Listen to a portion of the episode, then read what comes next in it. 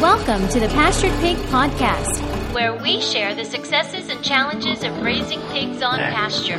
We talk to producers all over the country, from small homesteads to large commercial pasture operations. Whether you're new to pastured pigs or have been raising hogs for decades, we hope you hear new ideas and new perspectives on pasturing hogs. Here's your host, Troy McClung. Hello, everybody. Welcome back to another episode of the Pastured Pig Podcast. Uh, again, just excited with uh, knowing that so many people are listening to the podcast, getting great feedback. Um, appreciate those that have left a review and given us a rating. If you haven't, please do that. That helps other people find us. Uh, just whatever podcast feed you're using, uh, go ahead and give us a, a a rating there and feel free to write a review. Appreciate it. And obviously, constructive criticism is uh, welcome as well. Well, tonight, uh, as I'm recording this intro, it's a nice, cool evening here in West Virginia. I don't know if you all can hear the uh, crickets and tree frogs in the background. Nice little ambiance, uh, nice setup for recording here. But I have a kind of a funny story, a funny situation here um, with with our sows. I have one of my older sows she's getting a little long in the tusk there, if that's the right term.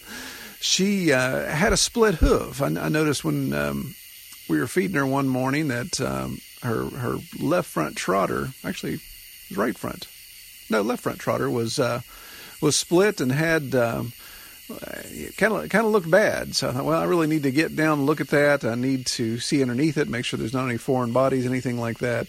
Uh, but you know, she's 500 plus pounds. She's not too apt to me coming over and grabbing her by the by the leg and twisting around and everything. So uh, I've never done it before. I'd read a lot of things about it and I've seen YouTube videos about uh, sedating your pig by giving them beer.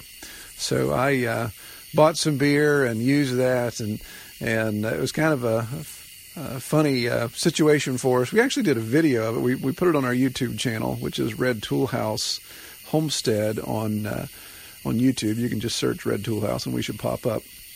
It was a video that just went live uh, yesterday, I believe, which would be September the 3rd.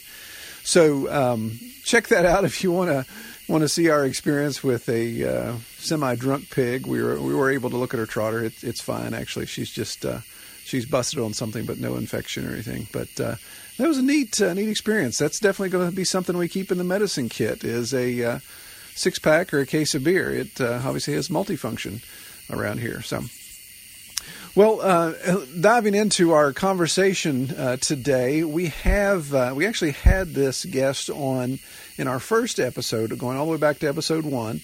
It's Brian Rogers with uh, Berkshire Prime Pork. And uh, Brian, the first episode, talked about his, his setup and his operation and what he's got going on there. but we brought him back and we talked a lot off mic about his um, biosecurity regimen, his uh, his health regimen, his disease control, all those type of things, and he's he's pretty uh, uh, detailed. He's very deliberate in what he does with his biosecurity. So I wanted to have him back on and talk about that specifically. So this is one of those podcasts where we drill down and get very topic specific. Uh, may get a little nerdy at some point, but I appreciate Brian taking the time to to get into that. Not that I'm calling him a nerd; it's just that he and I kind of geeked out on on some of the details of biosecurity. So uh, let's dive right into that. Well, hello, everybody. Welcome back to the Pastured Pig Podcast. I'm your host, Troy McClung. I'm uh, just excited that uh, y'all take the time to listen. Um, I have with me today as a uh, as a guest someone that's been on the podcast before, but we're going to talk specifically about uh, uh, specific topics, obviously, and uh, we can go back and look. We had him. This was actually our first podcast episode, episode one. So you can go back and listen to that if you like. But I have with me Brian Rogers from Berkshire Prime Pork. Welcome, Brian. Hey, Troy. Uh, hey, everybody. All right, man. Well, I appreciate you uh, taking the time to uh, come back and talk with us. I know you just literally finished up uh, chores for today. Oh yes, most definitely. It was a hot one today in Arkansas. Yeah, yeah. It's uh, it's one of those things that it's as a pig producer where you, you you welcome summer and all the things that come from it, but halfway through it, you're like, okay, I'm ready for the next stage. Definitely, yes. Well, in, in the East Coast has been hammered with it this year, but so far we've really been taken kindly to it. We've been in the mid to lower 90s all summer, and I shouldn't rub it in, but even then the humidity is unbearable. Yeah, but, yeah. Um, I, I could. The humidity kills us here in West Virginia as well. It gets a little excessive. You guys, yes. You guys been doing all right with rain, or have you been inundated with rain? Very. We've been we've been very good in the last few weeks. It's been really dry, which is kind to the hog farmer. But uh, but yeah, we've been pretty wet all year, all winter. Yeah. So, uh, and, and, and on topic for today, that's really going to hit home because you, you got the diseases, you got the pneumonia, and so we're going to talk about all that, I'm sure. Yeah, yeah, absolutely. Well, that was a very good segue. Um, so, so people are wondering what our topic is going to be today. We're going to talk about disease, disease control, biosecurity. Uh, Brian's done a lot of uh, of research on that, and and again, to to really understand his perspective, you you need to go back to listen to episode one. Uh, and understand just the amount of growth that he's going through and the amount of production he's doing. So that it really was a baptism by fire uh, uh, to learning all this process, I assume. Well, okay. Yes. Yeah, yeah. So let's uh, let's uh, let's do this. So for those that haven't listened to episode one and haven't had a chance to go back, so that they don't feel they got to bail out right now, uh, give us a forty thousand foot elevation view of, of description of what you've got going on there in Arkansas. Uh, we started out with one sow, moved to three sows, moved to eighteen sows, moved to really, eighteen plus eighteen, so thirty six sows, and we got a lot of keeper gilts, and we run about seven or eight boars now, and now we produce about three to four hundred, sometimes five hundred piglets. It just depends on how many sows I'm going to be holding on to, and uh, a lot of it's for production for other farmers. We sell a lot of wean piglets, and so a lot of we've gotten into selling less meat to our customer base and more to other farmers, and really focusing on better breeding stock and uh, it's all about genetics at this very moment. And so, uh, a, lo- a lot of the problems that go on with farming, you don't see it on such a small scale with five piglets and, and, and two sows. You really start to amplify and see different little niches of diseases once you start getting to 200 and 300 and your your herd numbers get up a lot higher. So that's where we're at. Is we're not full of diseases by any means, but that's where we're at. Is we're at management of any biosecurity issues, and there's been a learning curve with a couple of things like ileitis, and um, there's things that you just need to be vaccinating for as far as since we're out on the pasture. So we've hit a curve in that bell curve to where it's time to manage things a little bit tighter because there's a lot more risk involved and a lot more money and gosh you could wake up to a disease and it all be gone in a sense. Uh, my veterinarian said you, you don't want to be the guy losing a million overnight. Yeah yeah that would suck. That de- yeah. that definitely takes the wind out of your sails. And, and, and, like you say the just the nature the natural element of the more organisms you have to keep alive the more potential you have to to have those issues arise. So it, it makes sense. Absolutely. Just, yeah, volume is is you know, the main issue there. Well, let's um, let's dive into what what when it when it comes to your setup, when it comes to your farm, what are some of the basics, some of the the, the boilerplate processes you do for disease control or biosecurity? Well, uh, number one, we do a lot of experimenting with genetics, and as far as this is good, this is great, this is even better, and so I'm having to bring in breeders occasionally. So for we have 30 to 40 thousand, got to break that down.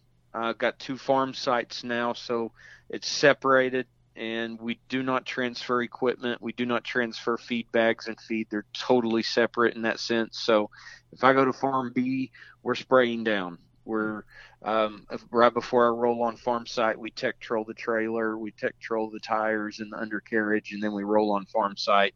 Um, I don't use the same farm trailer. I do use the same vehicle, but we do what we can as far as that goes. Um, total different boots, total different shoes on the other farm site, but that can be carried over to your farm. Um, if you have five sows, um, that's the same theory. When you come on your farm site with five sows from 10 hours on the road or going to the state fair or county fair because I know we're really in season for the state and county fairs. Mm-hmm. Gosh, um, there's a lot of diseases that you can get just by walking around the fairgrounds. Um, if you don't already have ileitis, you can really pick that up. You can pick up myco. Um, you can pick up PRRS really easy. Um, and if you're a breeding herd, it's a big, big deal. If you're not a breeding herd, you just got a couple grower hogs, you got a lot less risk to manage. Yeah. So, so, so for us in our processes, it's all about the breeding stock and protecting tomorrow's generation. And so we don't bring things on site that come from used farm equipment. Um, we do, but there's a strict protocol for what we do with that equipment. Um, we will wash it and pressure wash it. Anything, any cracks, we'll take it apart every piece if we have to. We do Tektrol it, um, and if it's not going to melt, I'm going to get my 400,000 BTU flamer out, and we're going to have fun with that. Um, well, you're not fooling and, around then, are you? no, no. If, and I try to buy things that don't melt, just so I get to use that thing. right. right well, there's some. There's definitely some cool element there. Well, yeah. Uh, okay, so for those of us that don't know, what what is Tektrolling? Explain that to us specifically. Uh, there's several different sprays that you can use. Um, Troll is the one that my veterinarian recommends for me to use. Okay. Um, I can't remember the name of the others at the moment, but uh, Troll is a really popular one that you can get like at Valley Vet or I don't know if your local farm supply store will have it, but you can get it in a little aerosol can for just like your boots at the fair or you can get it in a quart jar or a gallon concentrate that you can mix. I think it's two tablespoons per gallon of water, and I put it in a big backpack sprayer. Hmm. Um, so I, have always got a gallon of it mixed up, and I just grab the sprayer if I need it. Yeah. So basically, we're just talking about a a, a branded uh, disinfectant that you're that you're using, and you're you're yes spraying your equipment. Yes, your trucks, and it's your... specific for swine uh, in in animals as far as livestock animals go. Hmm. Um, and it doesn't absolutely have to be rinsed off the residue. You can load your pigs after it after it dries. Um, I always do rinse it. I'm just a little protective in that nature. Um, but yeah, I, I always I've got a big metal trailer and it's got a metal floor, and so we power wash it. We let it dry. We typically burn it with the flamer, and then I will still Tektrol everything because the fluid will will go between the cracks and everything. So all different classes of diseases in transit. If I'm taking that trailer back to my home farm, I need it to be clean. Yeah.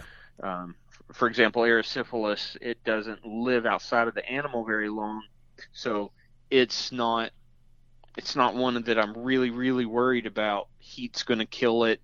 Dry air over a week is going to kill it. But if it was to rinse off in the soil on my farm, then it's going to live for a really long time. And I'm actually, I'm sorry, I mean, I meant to have said leptospirosis. Um, I don't know why I said erysipelas, but uh, but well, yes.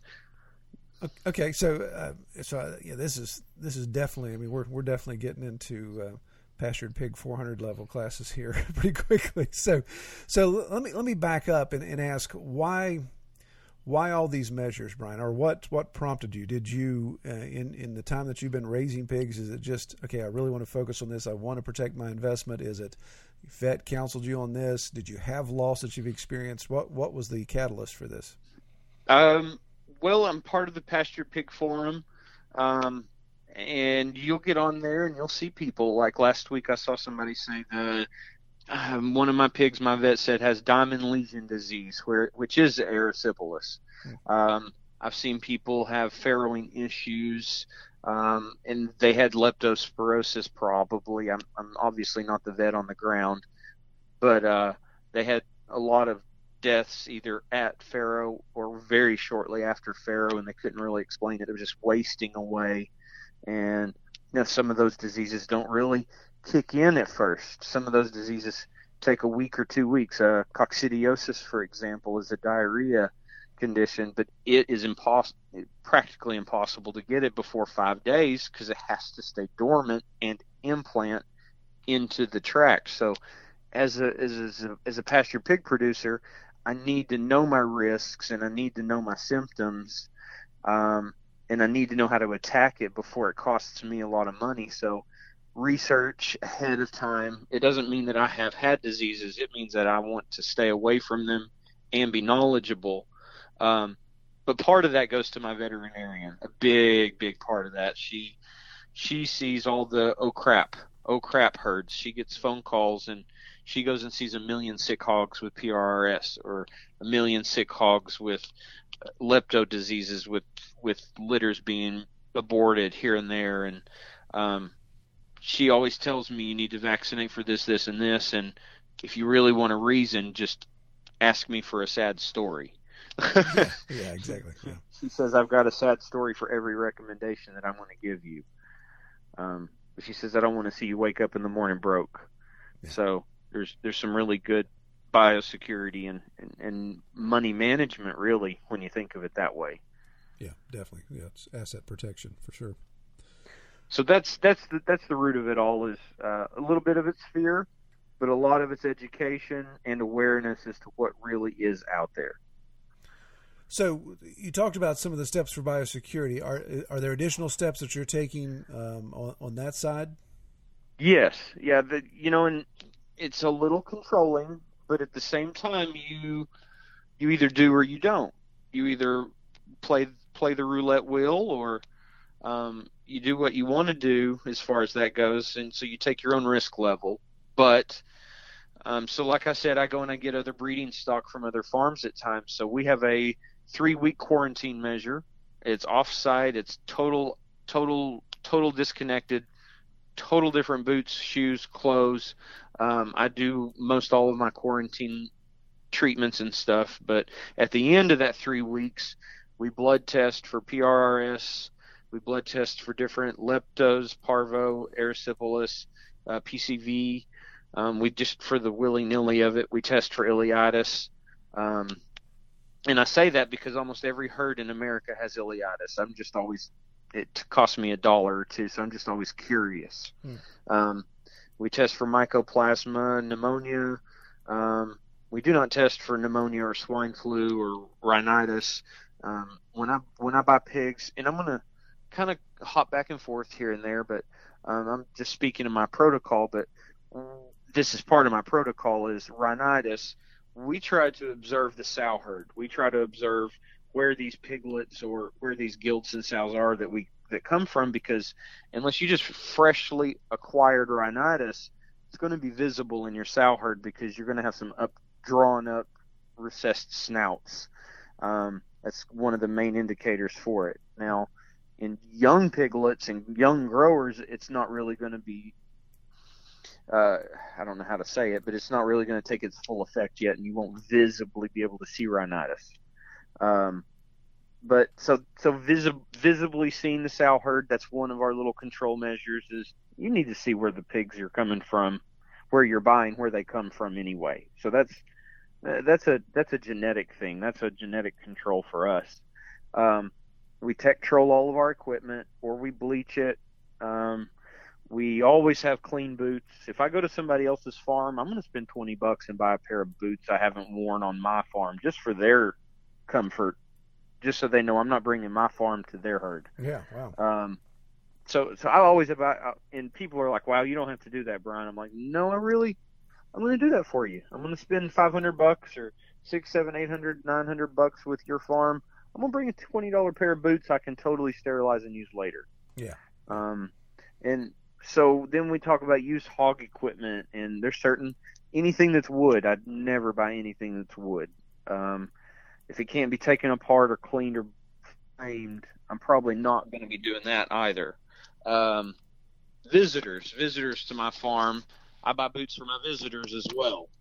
Um, so I, you got a size 10, 11, or 12. When you come to my farm, I'm going to be asking you that because I'm going to make sure you got a pair of boots that didn't come from your farm or from somewhere else. Right. I'm protecting my herd with that 20 bucks.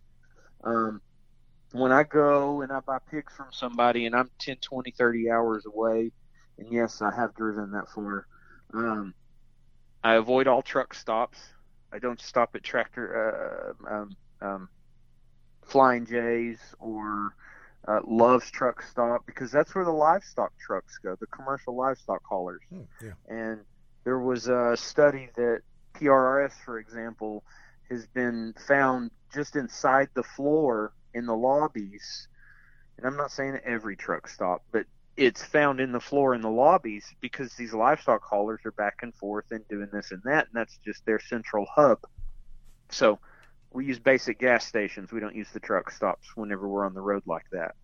Wow, I mean that's um, that's definitely things that you don't think of, yeah, initially. That's that's incredible. Yeah, and the fairs is another topic. The the fairs are just kind of. I'm not going to say that they're just disease central, but at the same time, you've got thousands of pigs representing hundreds and hundreds of farms. Something's going on. It has to be. There's a, that's just the odds. Um, I'd take those odds to Vegas. yeah, well, yeah, and, and I think that's what you see with uh, when when there is an outbreak. That's one of the first things they do, of course, is suspend all animal uh, events at at these fairs to try to keep that from spreading. Because you're right, it's like one big communicable disease opportunity there. yeah, yeah, yeah. They canceled the World Pork Expo, the the largest swine gathering in the world this year, just because of the African swine flu yeah. risk. Yeah, I mean it makes sense. It definitely.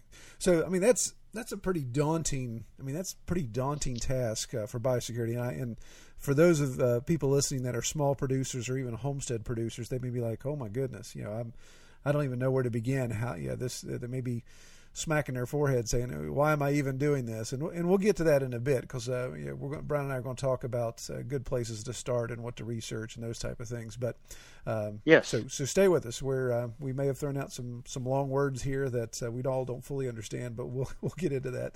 So so th- that's the biosecurity element. So what are you doing as far as um, uh, you know, you've got a, a, a, new litter that's farrowed, or you're actually bringing new stock in. What do you do as far as uh, vaccination regimens for those uh, those animals? Okay, um, so every I've met so many different people online on Facebook groups, and they have different names for their vaccines that they use, and so I won't get into the names of the vaccines that are used, like the, the companies that make them and whatnot. But Merck makes a, a good portion of what I do, and then I think, uh, um, five, oh gosh, I just forgot the Zoetis. They make a good portion of like 20, 30, 40 percent of what I buy, and um, so I'm not going to get into individual ileitis is made by so and so and so and so, but um, so when they're young, we do an ileitis vaccine because ileitis is found in most every single herd in America. Um, first, I'll say that there's endemic diseases in America's swine that are basically everywhere. Endemic just means it's just everywhere, and there's really no point in attempting to control its spread. Um, uh, PCV, porcine circovirus, that's one of the new ones. It came over in the 90s from an Asian import um, and it went into Canada first, and then came down from the Canadian border into the North America, the United States. I'm sorry, and uh, it's really just spread like wildfire. And they've developed some really good vaccines for it. So, um, PCV is one of those that you really want to be able to control and take care of. Um, so we do that. I want to say that's a two or three. I got it all on a chart, and I didn't bring my chart with me, but I think that one starts around two or three weeks. You give the very first dose, um, and that one it appears with lesions and on the body, and it can also be called a post weaning wasting syndrome. And so, when you wean and that baby loses those immunities, that's when it really can kick in and really just take over those young growers. Mm. Um, so, so if you're either either breeding stock or you're raising pigs for other people to grow out, that's one of the big ones you want to be able to control. Yeah, you may have it as a subclinical symptom, which means it's not violent and active in your herd. It could just be there in the background, just hanging out. Um, so even if it's hanging out, you can still vaccinate for it. Um, and, and that will protect the pigs that are vaccinated and the same goes with ileitis.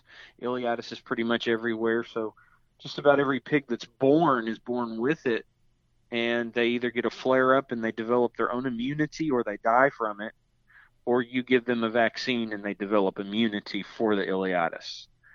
Um, erysipelas, that's a similar similar topic. It's another one of those wasting disorders that um, that I saw somebody on the pastured pig forum last week said, "Oh, my vet had we had diamond lesion disease, and so at three weeks, I believe, is when that one's administered, and uh, it's like a one cc shot per per piglet, and that will protect the grow young growing piglets for erysipelas.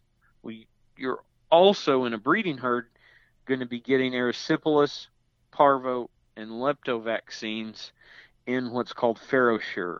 Now that that's a specific name of a vaccine I use. I don't know what the others are called. Mm-hmm. Um, Rhino-Shield or something like that. I, I, I, honestly don't quote me on that, but so I use FarrowSure Gold B, which protects for one extra strain of leptospirosis, and that's Leptobratislava, and uh, and it is here in America. I've heard several people say, "Well, we don't have Leptobratislava," but it, it is. It is transmitted through uh, ruminants. Um, so your your horses and your deer and stuff, they can spread that around, and it'll grow in your soil.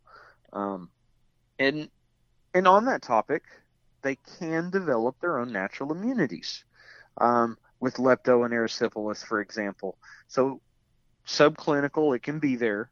They can be exposed.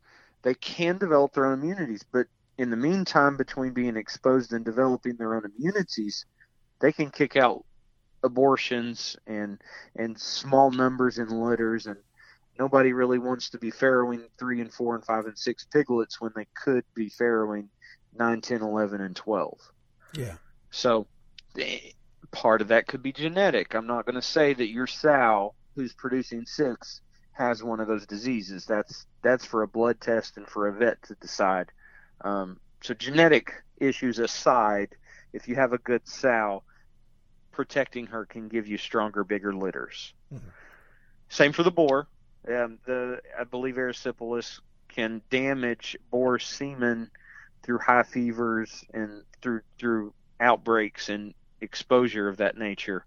Um, but the boar can also get his own natural immunities later on. Um, then there's mycopneumonia. That myco is another one to vaccinate for. Um, it causes feed conversion loss and can really lead to some kicked up, really nasty respiratory issues. Um, it kind of just exposes the lungs. Uh, it, it affects the cilia in the in the throat, and it exposes the lungs and the bronchial tubes to viruses, bacteria, dust, debris, and then it causes pneumonia. So, so th- there's different things we can prevent by just giving a, a 30 cent shot per pig, or um, like lep uh, FarrowSure, it's like a dollar per pig. Uh, ileitis is like 20 or 30 cents per pig. Uh, PCV, I can't remember how much PCV is per pig at the moment. Um, but I don't, I don't, I don't I'm not a big proponent for vaccinating for everything. I mean, there's 10 or 12 diseases that I haven't really talked about. Mm-hmm. Those are the endemic ones. Those are the ones that are pretty much just across America. So, would you say you've seen some of these diseases and some of the blood tests you've done on your herd from time to time, or because uh, I've seen on my herd, I've seen ileitis. Um, so ileitis is present. Um, I've seen one variety of lepto at one point before we started doing uh, vaccinations. I saw leptopomona, um, but other than that, I haven't seen any of the other ones as far as that goes. Um, then I have seen one case of tetanus on my farm. We castrated a, a young boar, and uh, it wasn't because he was too old or castrated late. He was pretty darn young, but I want to say it was three or four weeks after we castrated him, and it's like, wow, you're you look like you're wasting away. What's wrong with you? You're just kind of puny. I mean, he was doing better than that, and I'm really personal with my herd, and so I just kept watching him, and then all of a sudden I woke up one morning and walked out, and he's laying on his side with his legs sticking out, mm. and I'm like, well, that doesn't look good. And I went out and he was completely alive and, and, and alert and he just couldn't move. He was yeah. frozen and I called my vet and I'm like, all right, we got tetanus. And we talked about it for a little bit and started administering antitoxin and then we administered a vaccine to the rest of the group just just as a precautionary since we had vaccinated them. We administered antitoxin to all of them and vaccine at the same time. And I haven't administered vaccine since, so it's kind of a roll of the dice. But in the last four years, that was my first litter ever. Hmm. But in the last four years, I've made sure that we're on different ground when we castrate. We're the pigs are clean. Uh, I don't go wiping them down with iodine or anything. That's not what I mean. Um, and it is, it's like a roll of the dice by me not vaccinating them. But I had to see if I ever had another incidence of it. I, I, I just, like I said, I just didn't, I don't believe in vaccinating for absolutely everything. But that boar made it through. I'll, I'll give you the brief story, but I picked him up every day and I gave him a slurry of food and he, he sucked it up and he got better within a, a week and he got totally better within about two weeks. Um, but I see why humans get the tetanus vaccine. Yeah. um, I, I, I don't ever want to see a human have to deal with that, and I don't mean to be insensitive to pigs, um, but I, I really see why why we all get that. oh, yeah, it's bad news for sure. Yeah. Well, uh, so those were the endemic ones. Those that, that was just the endemic diseases, the things that we protect against. So w- when you are vaccinating, is depending depending on what you're vaccinating for, are you administering that at different times, or is it? Uh, I have a have a specific schedule when when we farrow, when we have a sow that's uh, that's been bred, when we bring a new um, a new animal yes. farm. Any new animal gets all of the vaccines as if I don't know their vaccine history. Um, young piglets get the ileitis PCV erysipelas vaccines and the myco. And the breeding herd has already had all of those, yet the breeding herd as well. So, so all sows, all boars, and young gilts all get FarrowSure Gold B uh, every quarter. So that's three to four times a year. Um, and I know I only breed twice a year, and so the boars get it a little more frequently. Um, there's a little bit of overlapping immunity with that, um, so it is a little more frequent. Um, that a lot of people I hear say, "Well, I give it before I breed each time." And that's twice a year. Um, but there's been recommendations coming down the pipeline to do it every quarter, just because it does not protect longer than three months. Hmm. Um, and I do not do tetanus personally. I do not vaccinate for pneumonia currently. I have never done it. I've, I've considered it, but I've never done it. I've yet to see a case of swine flu. Let's knock on wood there, buddy, because um, that can become a nasty one. But uh, and, and that's more of a winter season. Um, migratory birds, I've been told, bring can bring it through, bring it around, spread it. Um, I do not vaccinate for atrophic rhinitis, coccidiosis. I don't vaccinate for PRRS. Um, I've heard awesome things and substandard things about the PRRS vaccine. So you know everybody has their own opinion. So, um, but uh, there's there's a few that I do vaccinate for, but there's a lot that I do not vaccinate for. Mm-hmm. Okay. Well, when it comes time for vaccinating, are, is that something you're doing yourself, or are you relying on your vet to take care of that? Yes, we we do it ourselves. Um, we intramuscular injections through all of those. Uh, the only subcutaneous injection we do is Ivomec, and that's a very rare, very rare thing for us to do. We do that typically in May and June just for ticks, and there are some tick-borne diseases, so we we do use the Ivomec just to prevent tick ish, tick issues, and boy, it keeps the tick numbers down on our farm too. Hmm. Um, that's a big thing. So, uh, uh, okay, just uh, this is a rabbit trail here because just because I'm curious, what is your what is your ideal tool for uh, for injecting? I know, like I yeah, I, I, found the slap shot quite a few years ago. Really enjoy using that. But uh, do you have? Oh yes. With with your with your level of production, are you finding other tools that have been very helpful? Yes, uh, we use the repeater guns that come from Allflex. Uh, there's another company that makes them. I can't think of it right now. Uh, so we'll use the 0.2 cc and the I'm sorry, the 2 cc and the 5 cc. So those can be tinkered with and taken up or down to I think different measurements. And so the young piglets get 1 cc and others get 2 cc's and um, if I was doing a whole bunch of it, I would just load my 50 cc Allflex syringe.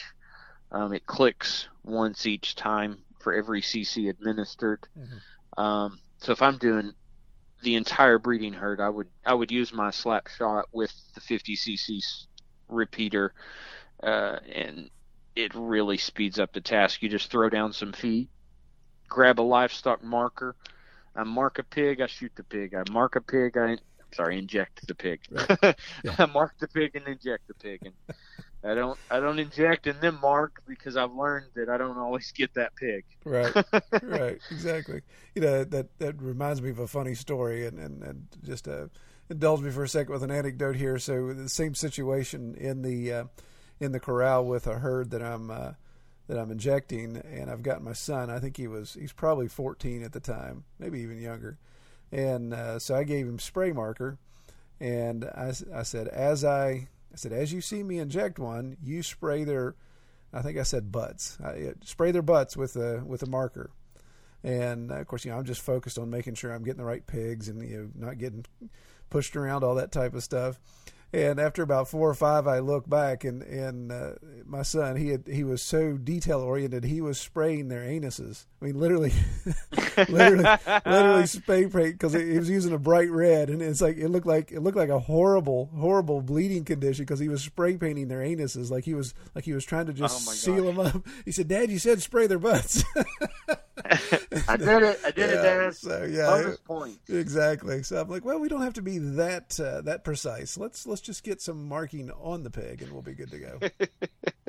oh, that's great. Yeah, yeah. Uh, and I do. I need to get online. I need to post a video of me doing using a a, a hog snare and administering something. I, have got a couple that I I've had a cough lately that I was going to give some Baytril to just because they have have a cough and it seems to not be going away. And but I do it myself. I'll snare the animal, hold the snare, and and do the injection, and it's a little tricky, but it, it you don't have to have a, a sidekick with you all the time. Mm-hmm. Um, when now when you're pushing out a lot of vaccine shots and stuff, if or if you had to treat the whole herd for something uh, altogether, for example, if you had a breakout of what would that be? I think erysipelas so in a, in a breeding herd, if you didn't vaccinate and you had a bunch of abortions taking place and you started taking pigs' temperatures and you notice you have really, I think it's erysipelas can get like really, really high temperatures and that's why they abort. Hmm. So, and in that situation, you need to sweep the whole herd with penicillin or something very similar. Um, and so that's like eight doses. That's tw- twice a day for four days. So, you don't want to give 40 shots twice a day for four days. That's like four or five or six bottles of penicillin. Yeah. Um, and it's a lot of time on your hands. So, so, and it would be best to have a sidekick for something like that. But, uh, once again, that damage control with the vaccine kind of pays off if you were to ever have that breakout. Yeah, it's definitely like you said. It's uh, it's uh, that old ounce of prevention. this is worth a pound of cure. Yeah. So definitely that makes sense there. Well, Definitely. Okay, well, obviously, man, we've we've covered a lot of ground here, but what about? Um, hmm. What about? Let me let me go to my questions here because man, I, you've you've really got me thinking about quite a few things there. So, looking at um, so so our, our listeners uh, that may be and not at the production level that you are, or even some of uh, the smaller homestead producers what would you what would your recommendations be on where to start? So let's say you've got you've got a couple breeders, you're you're raising pigs for finishing, uh, and and and maybe don't necessarily see any symptoms right now. But what would you recommend? Okay, here's where you need to start. This is step number one. If if you wanted to expand and get bigger, you know that risk level increases. So that's when you really want to break out and say I either want to do this what I consider right. I'm, I'm not going to say that I'm the only way. That is by far the by far my, my viewing. That's just how I take my my game. Mm-hmm. Um, but if if you're expanding more than two, and you want to do different, I think you need to be screening your herd. You you would you would want to find a veterinarian from somewhere and bring them in and do blood tests, and you'd want to screen for ileitis, PCV, erysipelas parvo, leptomyco, um, uh, you know, pneumonia and swine flu. Those are periodic. You don't really scan for those. You could scan for rhinitis. You could scan for um, PRRS exposure. Um, different parts of the world, we have different problems. Like in Texas, they have a larger feral hog population than anywhere. Um, Iowa, they have a larger commercial and domestic pig population than anywhere else. And that kind of bleeds on into Illinois and Indiana and Wisconsin in that region, lower Minnesota. So for for that for that region right there, if I wanted a breeding herd, I would probably just systematically I would start scanning for PRR, PRRS every quarter if I have a breeding herd because it can be brought in. We don't really understand all the ways and reasons of why people get PRRS. Pigs, people's herds. Right. Um, so I don't. I didn't want to make it sound like it was a zoonotic disease, like humans can get it. Right. I, I, didn't want to be that way. Um, but so screening, screening is really that. You, even with two pigs, you want to get under a measure of biosecurity. You want to know where the risk can come from, and how you can at least protect your two pigs if that's all you want to have.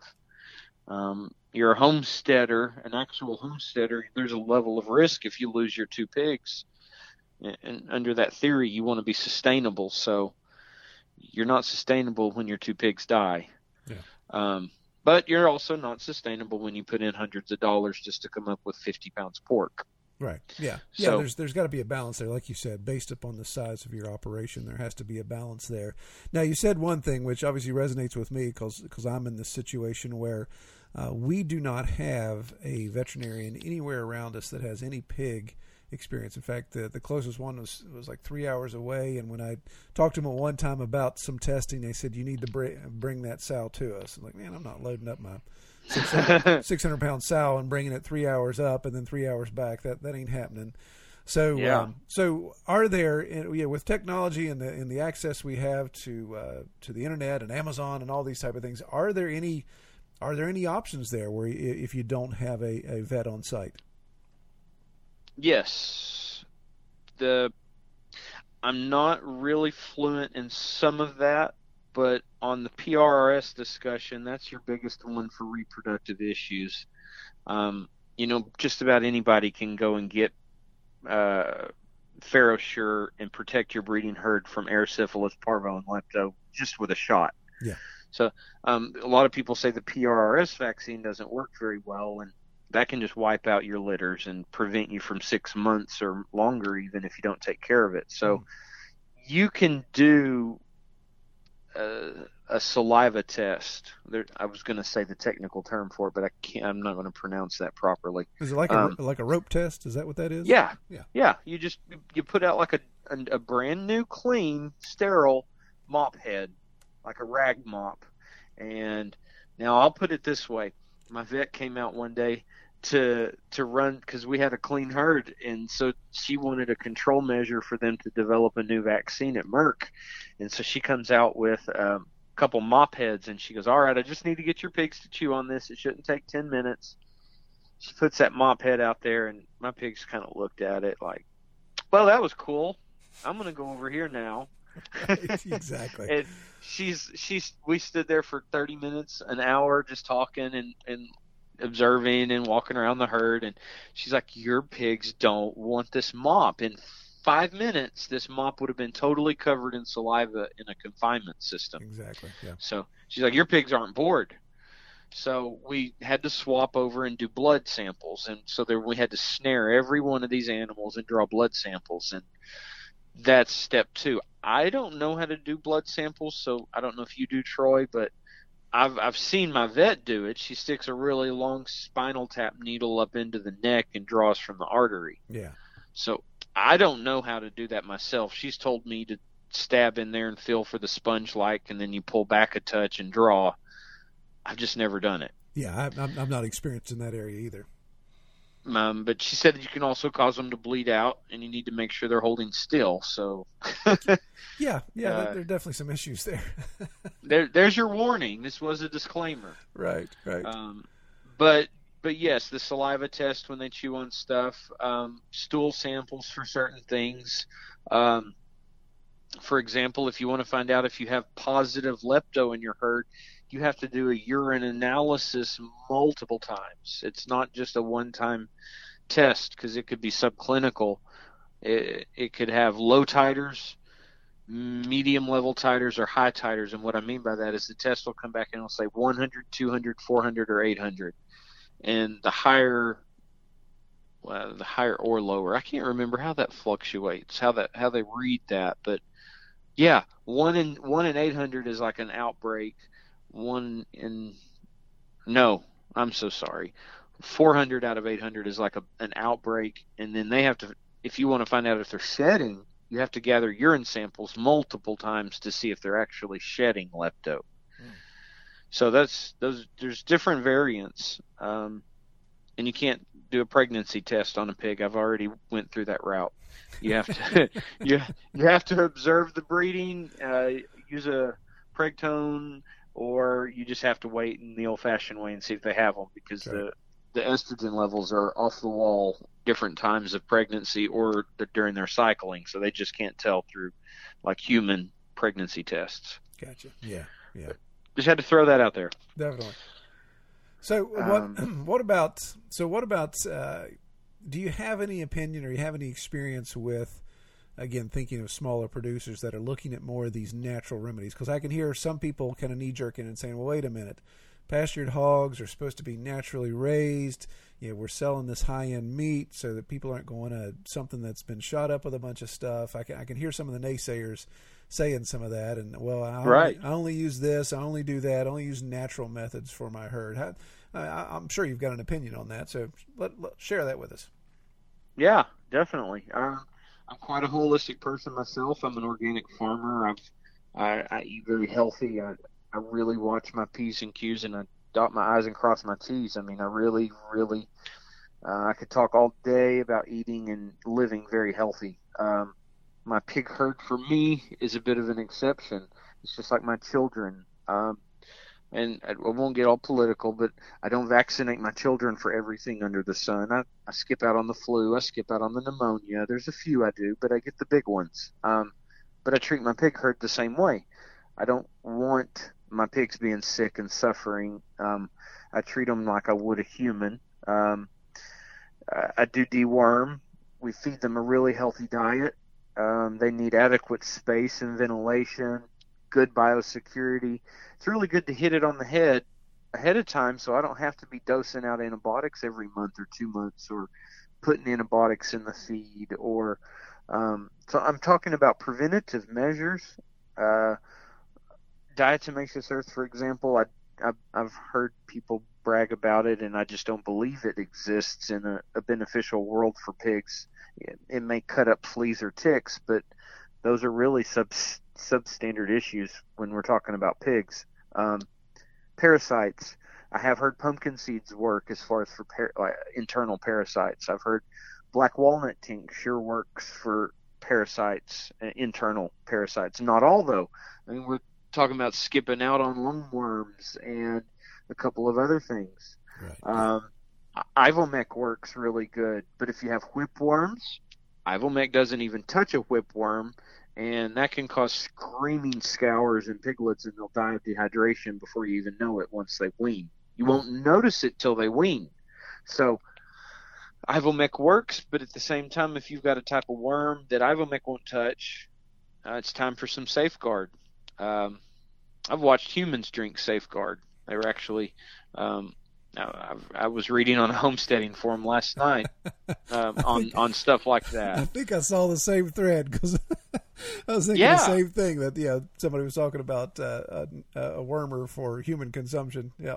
Yeah, yeah, they were actually talking about pinworms, and it's like you know you'll get a hundred people on there that are like, go to a doctor, you're going to die. Right. And then yeah. you'll get you'll get a couple good good suggestions in there in the middle. You got to weed through it all, but but yeah, some people were like safeguards really harmless, and and it is. It's a. It, I don't know if it's harmless, but it's a softer version. It's it's not as hardcore of a, a killer.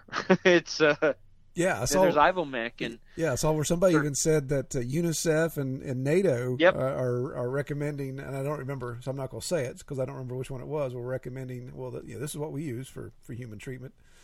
That's so. great because that was my comment, Troy. Oh, was it? Okay, all right. Well, that's why I, am just kind of skimming through. I didn't see that name. All right, so that's good. Yeah, they do. They recommend that in third world countries. Um, so it's actually used in America too. So was that Ivomec or was that Safeguard or what was what was the what Ivomec? okay. Yeah. Uh, well, we have, re- we have really gone down a rabbit trail, haven't we? yeah, we have. It's all good. Uh, um, but yeah, so so we cover the parasite protection, we cover the nutrition, we cover the environment. We really we really try to stay away from having to treat our pigs. Um, I use Tulsi, uh, holy basil is what it's called, and it's really amazing stuff. As far as it's not a magic tincture, but it controls mucus production. Um, it's a sterilizing agent because of the camphor in it and the menthol, and uh, there's you could read up on Tulsi Tulsi tea, holy basil. You could read up on that forever. So we grow a hundred foot row of it, dry it ourselves, and we use it in. You make a tea. Um, so we use that. We put apple cider vinegar in their water. Um, I've heard of people. I don't remember why, but they did, they put peroxide in the water. Hmm. Um, uh, I don't remember why at the moment. I know in doing fodder, you can put a little peroxide in the water and it'll kill out a lot of the molds and stuff that affect your barley fodder. Oh, yeah. So, yeah. stuff like that. Why, why, deal with the mold in the fodder when you can kill it ahead of time? Yeah, exactly. So, yeah. so there's your home remedy. That's that's as far as I can go on that. Okay. Okay. But, uh, well, man, this is this is some great info, and I, I, I, try to keep this conversation less than an hour, and we're creeping up on uh, on that mark. But I do want to ask you. So, so uh, obviously, you've been a lexicon of information here when it comes to uh, disease control and biosecurity. Where would you suggest if, if somebody wanted to to lead uh, learn more on this? Like you say, they're a smaller producer, maybe they want to grow, and they think, man, I, I want to start somewhere, but I don't know where to trust the sources. Where do I go? Who do I talk to? What books do I read? What forums do I get on? What what type of advice would you give for somebody for that? Oh my. Um, you know, I use Iowa State's resources quite a bit, so I'll Google Iowa State swine diseases and I read up on it. Or I use the pig site a lot, uh, thepigsite.com. Uh, so I'll go to Google and I'll say pig diseases, the pig site, and I'll hit search. And um, so you're you're going to get a list of all the pig diseases or uh, vaccines or uh, there's a lot of resources out there that I don't even touch or scratch. Um, I've, uh, things I've never even read. Um, I, I, ask a lot of producers a lot of questions, and my veterinarian, she's just she's been a wealth of knowledge and information for me. So I know some people don't really have that resource, mm-hmm.